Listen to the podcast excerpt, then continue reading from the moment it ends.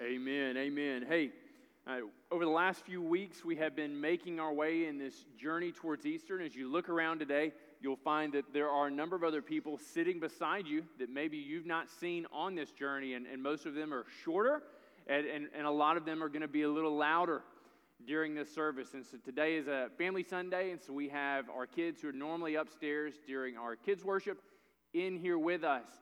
And I just get choked up on, on family worship. Anyway, so in the midst of this, you might hear some of them make some noise. You might hear some of them say, Is he done yet? And you can just quietly say, Let's just pray soon and very soon. Right? It gives you a chance to model prayer for your kids. And so uh, this week is Family Sunday, and so it's a chance for our kids to be in here with us. And so, what we would ask for those of you who hear those noises is to not cut your head around and scowl and whatnot and just smile politely and nod and say, Isn't that a great sound to hear children in the house of the Lord? Amen? Amen. Amen. And for those of you who need more practice, you're going to get to do it again next week uh, for Easter. And so we have Family Sunday coming again next week as well. Well, as I said, we are in the midst of this uh, journey towards Easter. And so last week we looked at uh, the prophets, and so Jeremiah and Isaiah, and as Jeremiah is kind of transitioning out, he gets to oversee the exile. And so he gets to oversee the fall of Jerusalem as the Jews head off to Babylon and they are in the midst of captivity. Now, if you look at the end of Second Chronicles, we see kind of these things happen really quickly. And so they go up into exile, and then Cyrus uh, takes center stage. The Persians come in, they overthrow the Babylonians, and Cyrus issues this decree, and he says, If you want to go home, go home. If you want to go home, go home. And so, what we find over the books of Ezra and Nehemiah is that there's essentially three trips back to Jerusalem. So, Ezra uh, gives us two of these, and then Nehemiah covers the third of these. And so, we're going to be looking this morning primarily in Ezra and then also making connection to Jesus' triumphal entry there in Matthew 21. So, if you have a couple of fingers or ribbons or pieces of paper, you can put them in Ezra 3 and Matthew 21. Hey, let me pray for us once again. Father God, we thank you for your word, for its clarity, for the conviction that comes to our lives as we encounter you in your word. God, I pray that this morning that we would find ourselves set free.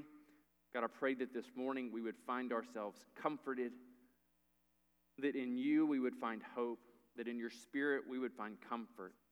Many of us came into this place with burdens, with struggles, with doubts.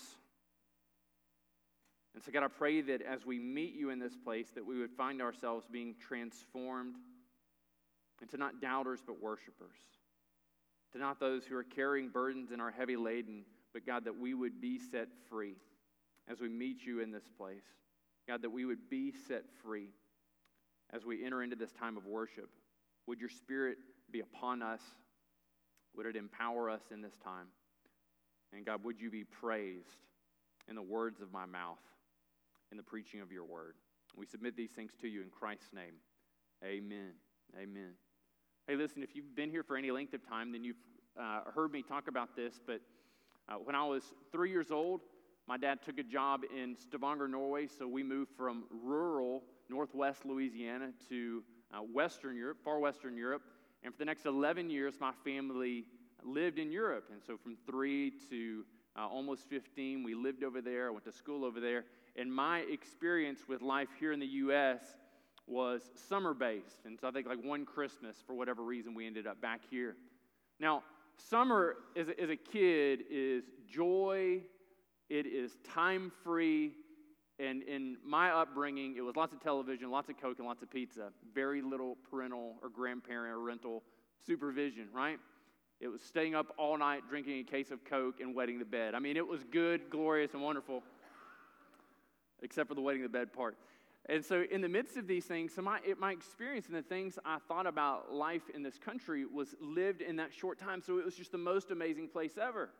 And then we, we would go back to life uh, in Europe in school, and every year we would have new people come from the States, and they would talk about how great America was, and it was the greatest place you could ever be. And it was a land flowing with milk and honey. It was just the greatest, they didn't say it that way, but it was just the greatest thing you could ever experience. And so it was leading me to be frustrated with where I was and excited about the possibility of what it would look like to come back.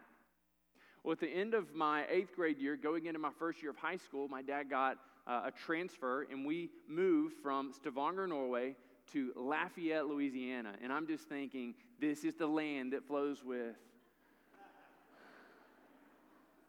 Anyway, and so we're there. We're there in, in Lafayette, and, and it's the summer, and so it's great, and so it's carefree, it's wonderful, it's just all this awesomeness, and, and we're transitioning and we're getting ready. And I'm finally getting ready to experience everything all the guys and girls that have gone to my schools over the years have talked about life in America, right? Life in the U.S. Some of them said it like that. Anyway, and so we go there and it's great, but then school starts. And I go from a class size of 15 to 20 to a class size of about 700. And I go from a, a private school in, in Western Europe to a public school in Lafayette, Louisiana.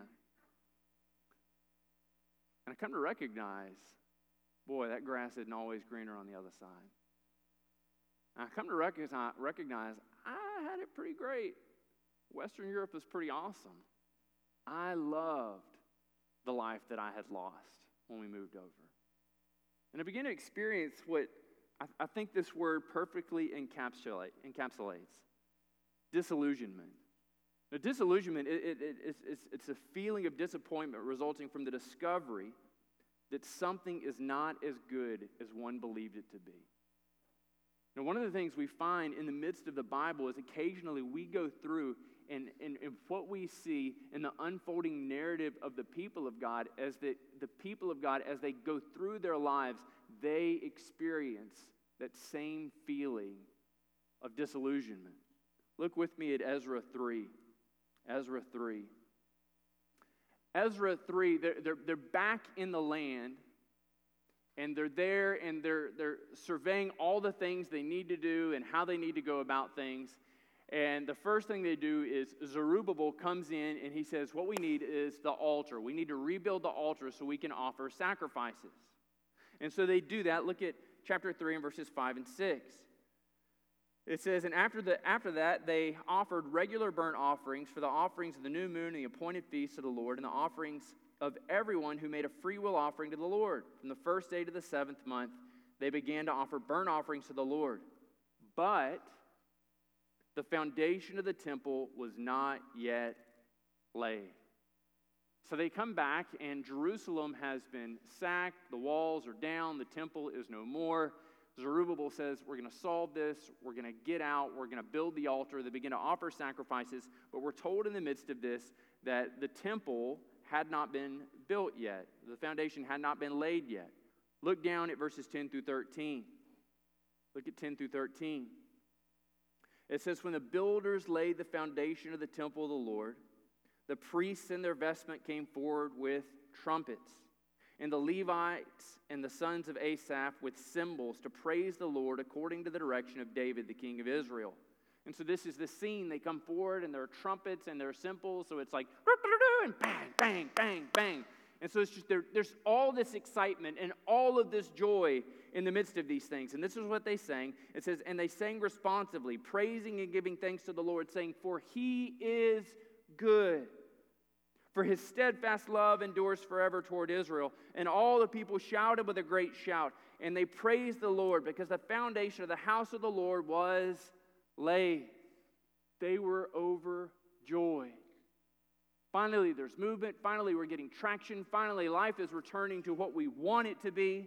But look what he says. But many of the priests and Levites and the heads of the father's houses, old men who had seen the first house, wept with a loud voice when they saw the foundation of the house of the Lord being laid, and many shouted up with shouts of joy. So that the, it could not be distinguished that day the sound from the joyful shouts from the sound of the people's weeping. For the people shouted with a great shout, and the sound was heard far away. Now, in the midst of this, they get there and, and, and, and, and they're looking around, and what they recognize is that this is different. And so you've got the people that they remember what the temple looked like. They remember what the temple looked like. They remember what it was like to, to be there and be before it, and they see the foundation kind of laid out. And it stops them. And it arrests them in their pace. Because they say, this isn't, this isn't what this should look like. And they reflect on what they've lost, and they weep. And you've got the other group over here, and they're just excited to be back in the land. They've heard all about it. They didn't know what it was going to be like. They heard it was going to be more like Disneyland than Disney World, but they're just ready to get on the ride. And when they see it laid out, they don't have a, a past memory to compare it against. All they see is this is God moving, and they shout and rejoice. But you have you have there this recognition that it, it's, it's not just a matter that the building is going to be insignificant to what is before. Look at Second Chronicles chapter 7. Second Chronicles chapter 7, Solomon has dedicated the temple. He's, he's offered up burnt offerings to the Lord in this place. And we see something decidedly different happen in Second Chronicles than we do when the exiles return. It says, as Solomon finished his prayer, fire came down from heaven and consumed the burnt offering and the sacrifices, and the glory of the Lord filled the temple. And the priests could not enter the house of the Lord because the glory of the Lord filled the Lord's house. And when all the people of Israel saw the fire came down, come down and the glory of the Lord on the temple, they bowed down their faces to the ground on the pavement and they worshiped and gave thanks to the Lord, saying, For he is, everybody say, good for his steadfast love endures forever. You see, in the midst of this, as the exiles came back into the land, and those who had memory of the temple, and those who had heard tell of his presence, and what it was like when fire fell from heaven, they looked around and said, This isn't how it should be. Our homes and our homeland are devastated, our fields are sown with rocks. The temple is laying in waste. In their hearts, they would say, God, you brought us back after 70 years in captivity. We heard the voice of Jeremiah over and over again in our heads. You're going to go back. He has a plan, He has a purpose. You're going to go back. He's going to build, He's going to restore, He's going to return. But we're back, and this is not what we waited for. This is not what we want. And when they reflected upon the Lord and when they reflected upon his promises, what it led to for them was this You are the God of disillusionment. You are the God of disappointment. You are the God of promises that are unfulfilled. You are the God of disillusionment. A number of years later, flip to Matthew 21. Jesus, near the end of his ministry, is headed towards Jerusalem. And people hear about his coming and they hear that he's headed that way. And there's, there's no small amount of excitement that begins to build in the hearts of men and women that Jesus is coming, that the king is coming. Matthew 21, starting in verse 1. It says, Now when they drew near to Jerusalem, and they came to Bethphage to the Mount of Olives, Jesus sent two of his disciples, saying to them, Go into the village in front of you, and immediately you'll find a donkey tied and a colt with her, and untie them and bring them to me. And if anyone says anything to you, you shall say to them, The Lord needs them, and he will send them at once. Matthew writes and says this took place to fulfill what was being spoken by the prophet, saying, Say to the daughter of Zion, Behold, your king is coming to you, humble and mounted on a donkey, on a colt, the foal of a beast of burden. The disciples went and did just as Jesus had directed them. They brought the donkey and the colt, and they put on their cloaks, and he sat on them. And most of the crowd spread their cloaks on the road, and cut, others cut branches from trees and spread them on the road. And the crowds that went before him and those that followed were shouting, Hosanna to the Son of David! Blessed is he who comes in the name of the Lord. Hosanna in the highest.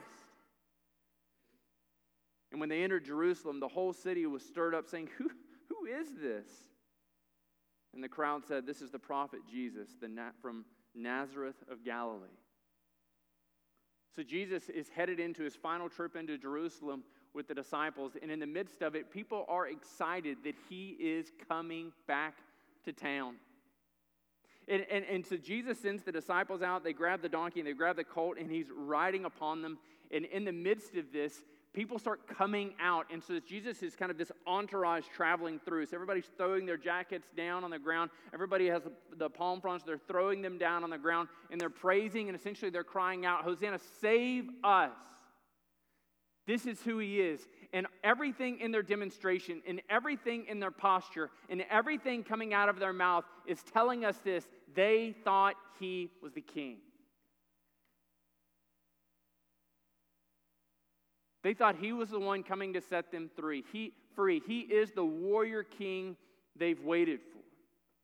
He's the one that they've been anxiously anticipating would come and to set them free from Rome, would come and set them free from oppression, would come and set them free from everything they hated about the way their lives were. So they praise him. So they praise him. But what do we know? We know they greeted him with praise, they greeted him with cheers. But when he didn't turn out to be a warrior king, when he, when he didn't come into town and say, hey, listen, that's it, everybody behind me, we're going to rally together, we're going to meet at the temple, we're going to march down, we're going to drive these Romans out of here. When he didn't do that, he failed to live up to their expectation. He failed to live up to generations of built in expectation, generations, hundreds of years of expectation that when the Messiah comes, he's going to set all of this stuff free. And so they look at Jesus. And it's easy to see, in some sense, how their cries on the basis of their expectation move from Hosanna, save us, to crucify. Because when they look at Jesus, they say to him, You are the God of disillusion. You're not doing what we want you to do. You're not doing what we expected you to do. He is the God of disillusion.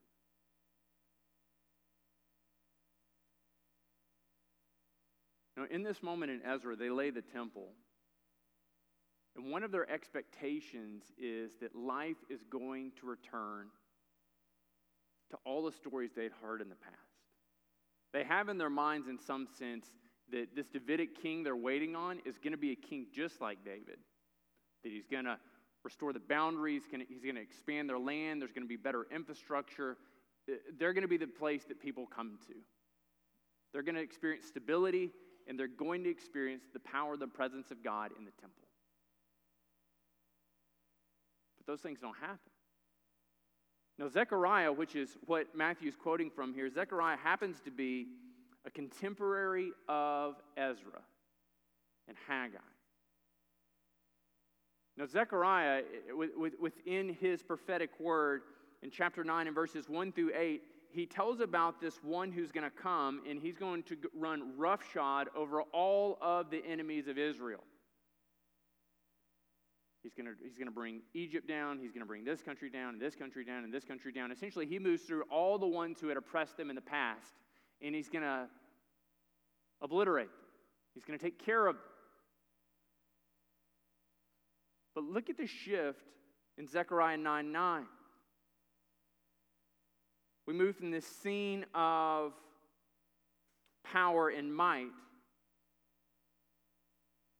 to rejoice greatly, O daughter of Zion. Shout aloud, O daughter of Jerusalem. Behold, your king is coming to you. They want a king. Righteous and having salvation in he. We want him to be righteous. We want him to set us free and give us salvation. Humble and mounted on a donkey.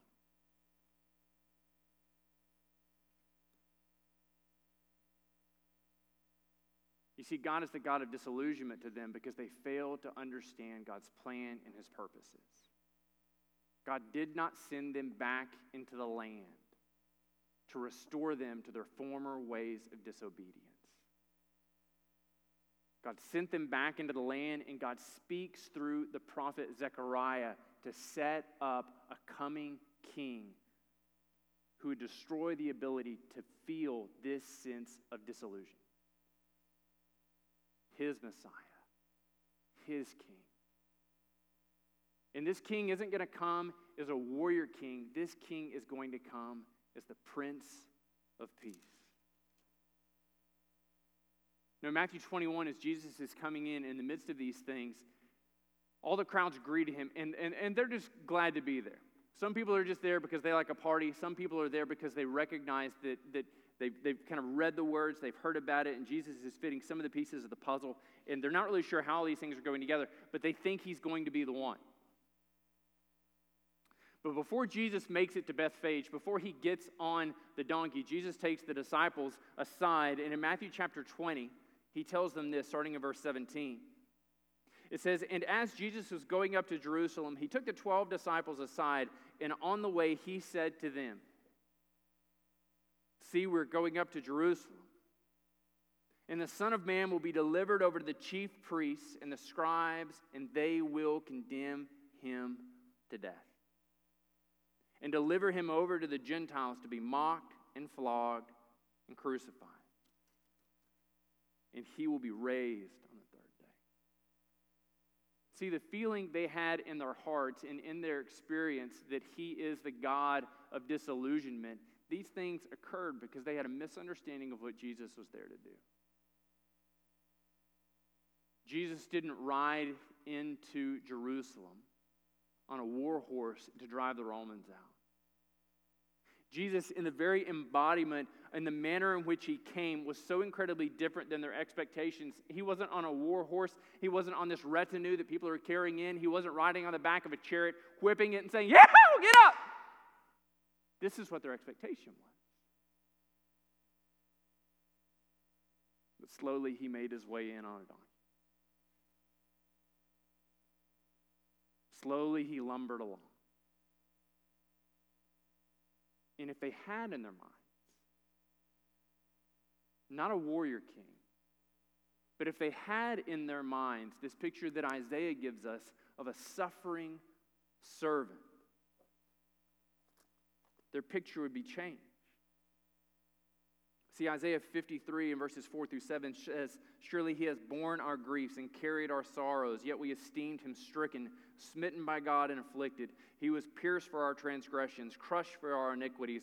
Upon him was the chastisement that brought us peace, and with his wounds we are healed. You see, if they had, in some sense, an understanding of the suffering servant comes, the Prince of Peace comes, humble lowly, mounted on a donkey is he. If they had this right sense of who Jesus is and why Jesus comes, they would not have met him on the road with shouts and cheers and cloaks and branches. They would have met him on the road with eyes full of tears and hearts broken. Because Jesus didn't head into the midst of these things to establish his kingdom on earth. Jesus headed into the midst of their sorrow, their disobedience, their pain, so they might be set free. And if they had a right understanding of who God is and why Jesus came, they would not have experienced this sense of disillusion. Think for many of us, and, and the more people I talk to, I've become convinced of this that 2020 for us, if we're to reflect upon it, and you're to be honest in your heart and to think about who God is and how you experience Him over this year. And you just kind of add up event after event after event. That you would say, He is the God of disillusionment. You think back to the beginning of the pandemic, maybe heard that it was just this thing kind of taking place in China and you saw a few funny videos and you thought, those people are nuts. That'll never come here. And it kind of made its way here, and you thought, this isn't a big deal. It's just going to be on the coast. It's just going to be kind of here in these cities. It'll never make its way to Greenville. It won't be such a big deal. And you begin to hear more and more people talk about praying against it and all these things. And you're like, God's got this. We're totally fine and secure. And then it just started moving. It started impacting the way that we live our lives and your ability even to leave your home. And, and, and like, how are these things? And like, can I hug you? Can we shake hands? Like, I don't really know what's going on because I hear this from this person, this from this person, this from this person. And they all seem to be very, very sure. There's one thing we didn't lack for was certainty. I'm pretty uncertain about a lot of other things, but I'm very sure about that. I'm very, very sure about how these things are going to work It seemed like our prayers didn't change things. It seemed like our plans didn't matter. It seems like no matter what steps we took to be safe, somehow those things, all they did was kind of hack people off and make people angry. Every best laid plan and every way you wanted to couch it and explain it to somebody, there was always someone that would disagree with you and tell you all the various ways that you were ignorant and ridiculous. Didn't, didn't really matter what opinion you were holding to. There was always somebody willing to say, I'm, I'm willing to argue with you and tell you you're a fool. I think that was a job in 2020. You could get paid for that $600 a week. And we looked at that, and our, our experience with God was to say, I'm disappointed in you. Can you not handle this? Jobs started going away, family members started getting sick. We threw in a presidential election just to add this really special cherry on top. I guess because there weren't enough things to disagree with. And we cried out to the Lord, What is wrong with you? It shouldn't be like this. And we began to feel conflicted because it's so strange for a Christian be, to be disappointed in the Lord. And it's so strange for Christians to be in this, this feeling of I'm so disappointed in the Lord and I'm so disappointed in us and how we're going through this and how we're experiencing this. And so I can come to no other conclusion than to say this You are the God of disillusionment.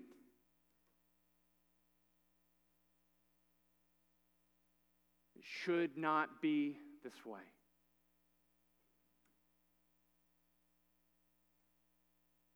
This has been the experience that too many of us have gone through this year. You know, maybe it didn't apply to the pandemic. Maybe it had nothing to do with the election or the unrest for you, but just for whatever reason, in the midst of your life this year, you found, found your family spreading apart. You and your spouse were struggling. You and your kids were struggling. You and your friends were struggling together. Life in general, if you were just to describe it, you would say, This is harder than it should be. And when you assign culpability, when you assign responsibility, when you want to look around and say, You are to blame, you point at the heavens and you say, You are the God of disillusion.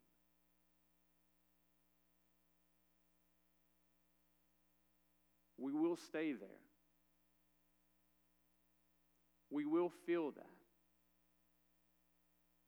And we will not move beyond that feeling if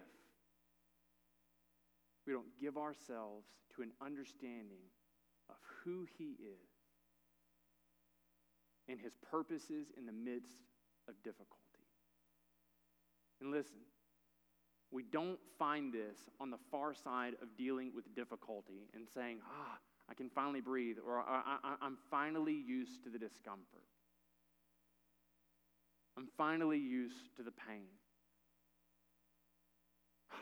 Man, I can deal with this because I'm, I'm finally, I, I, just, I just know I just need to readjust my expectations and, and, and, and settle my expectation on being okay with disappointment. That's not the way. We find ourselves moving beyond disillusionment when we begin to apply who He is and His purposes in the midst of difficulties, and Jesus does this so well. In John chapter 16 and verse 33, Jesus speaking says, I've said these things to you that in me you may have, and everybody say, peace. Where is your peace found? It's found in Jesus. And Jesus tells us, He says, In the world you will have trouble. Has this been your experience in 2020? In this world, you'll have trouble. Very few of us came out the other side of it and said, I don't know what everybody's upset about. I don't know what everybody's complaining about. I've experienced no trouble and no disappointment in this. Jesus says it plainly In this world, you'll have trouble. But in me, everybody say, peace. But in me, you'll find peace. So Jesus says, in the midst of this, because you can only find your peace in me, because you're going to experience trouble in the world, take heart. I've overcome the world. But do we believe this? Do we believe this? In the midst of experiencing setbacks and disappointments and difficulty and suffering and anguish and anxiety, we remember that He has overcome the world. And there's this terrific reminder that Jesus tells the disciples that our suffering more closely aligns our hearts to Jesus. God sovereignly, according to his purposes, allows the difficulties of our lives to reveal our hearts and to drive us to Jesus. He tells the disciples, he says, Remember the word that I said to you a servant is not greater than his master. If they persecuted me, they'll persecute you also. And if they've kept my word, they will keep yours. When you experience suffering in this world, overt persecution, or you're just suffering because you're in this world, God uses that suffering to transform your heart to be more like Jesus. The world uses that suffering to create in you disillusionment, bitterness, and hurt. Jesus wants to see you set free. This is why peace is only ever found in Him. And trouble is what we experience in the world. Now, the place and purpose for a believer in the midst of difficulty in this world and how we're supposed to be seen in the midst of these things is not that, that God has given us this Teflon coating that when trouble hits you, it just slides off. It's not that He's given you this bulletproof vest that, that trouble never finds you, it never touches you. If that's what you think of Christianity, you're mistaken. God gives to you by the power of His Holy Spirit, and He equips you that in the midst of difficulties and suffering and disappointment and anxiety and depression and sickness and pandemic and unrest and all of these things, God gives you a light inside of you. That is His Holy Spirit. So, the way that a Christian goes through difficulty is decidedly different than a lost person. So, in a very real sense, a lost person should be able to walk up to you and say, Listen, I know a great deal about you. You share with me all that's going on in your life. But still, in the midst of just a, ter- uh, uh, I hope you don't mind me saying this, your life's pretty terrible. But just in the midst of your, your, your, your terrible manner of existence, there still seems to be something in you sustaining you. It's not that you're wearing a smile on your face. It's not that you're running around uh, high fiving people, but there seems to be something inside of you that sustains you and carries you on when everybody else is crying in the ditch. What is it? And the only answer we have for people in the midst of those times is to say, it's Jesus. Jesus sustains, Jesus empowers, Jesus keeps me steadfast because in him there is Listen, you might have come in this morning or you might be watching online and, and, and you hear this talk and you hear this discussion. And you say, young people are crazy.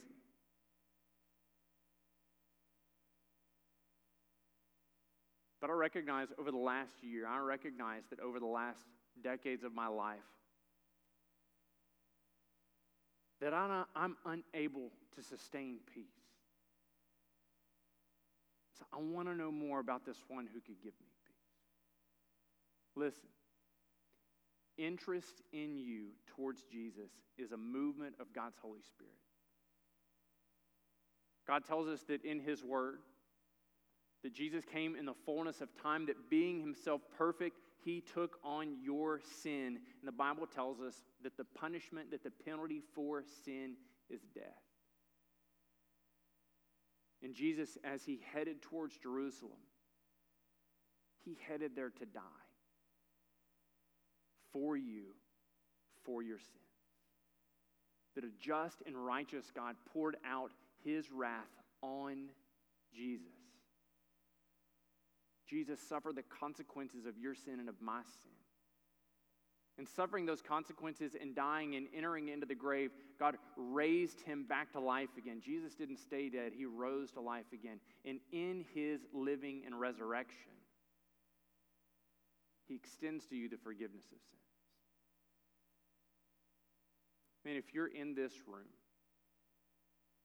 and you feel interest in your mind and in your heart moving towards Jesus, I want you to hear me say this. This is not you, this is God calling you. This is not you being interested, this is God giving you interest. He is calling you to Himself. And so, in these next moments, as we have opportunity to pray, we're going to have men and women gathered in this place who would love to pray with you and share with you about how you can find peace in this world of trouble. How you can truly be set free and how you can come to know Jesus. Amen. Amen. Hey, listen, we're going to do something a little bit different. Over the last few weeks, we've been gathering on Thursday nights for a time of prayer together. And each one of those Thursday nights, what we've done is we've had men and women just uh, across the front, and we've had the ability for people to come forward and to pray with them. If you came into this place and, and, and, and where you are even now is to say, He is the God of disillusionment, He's the God of disappointment, He's the God of unrealized promise. You be- but you begin to sense that God is softening your heart and you need to pray with someone. You want to talk to someone. Let me encourage you in this time to come forward and to pray with one of these men and women that are going to be across the front of this room. Let me encourage you to come forward and to lay down your sense of disillusionment, to take up freedom. Don't allow this world to steal your peace. Be made whole again. Be made new again. Come forward and pray. Okay? Hey, at this time, if you've been one of our regular prayers, and maybe some of the ones I spoke to before the service, if I could ask you just to come down to the front, some of the different men and women, if I could get some of the elders and elder candidates, maybe you want to come forward with your wife to do this, this would be great. If you kind of come down to the front, just so you could be here for those to come forward and to pray with. As these men and women are coming, let me pray with you. And then we'll have a time of, of worship through a couple of songs, and this will be the time for you to come forward and to pray with one of them. Father God, thank you so much uh, for these men, for their wives, for this opportunity to worship you in prayer and in song. God, I thank you for this time that we can lay down the burdens of this feeling of disillusionment. So, God, would you burden our hearts? Would you humble us? Would you lead us in this time of prayer? We submit these things to you in Christ's name. Amen.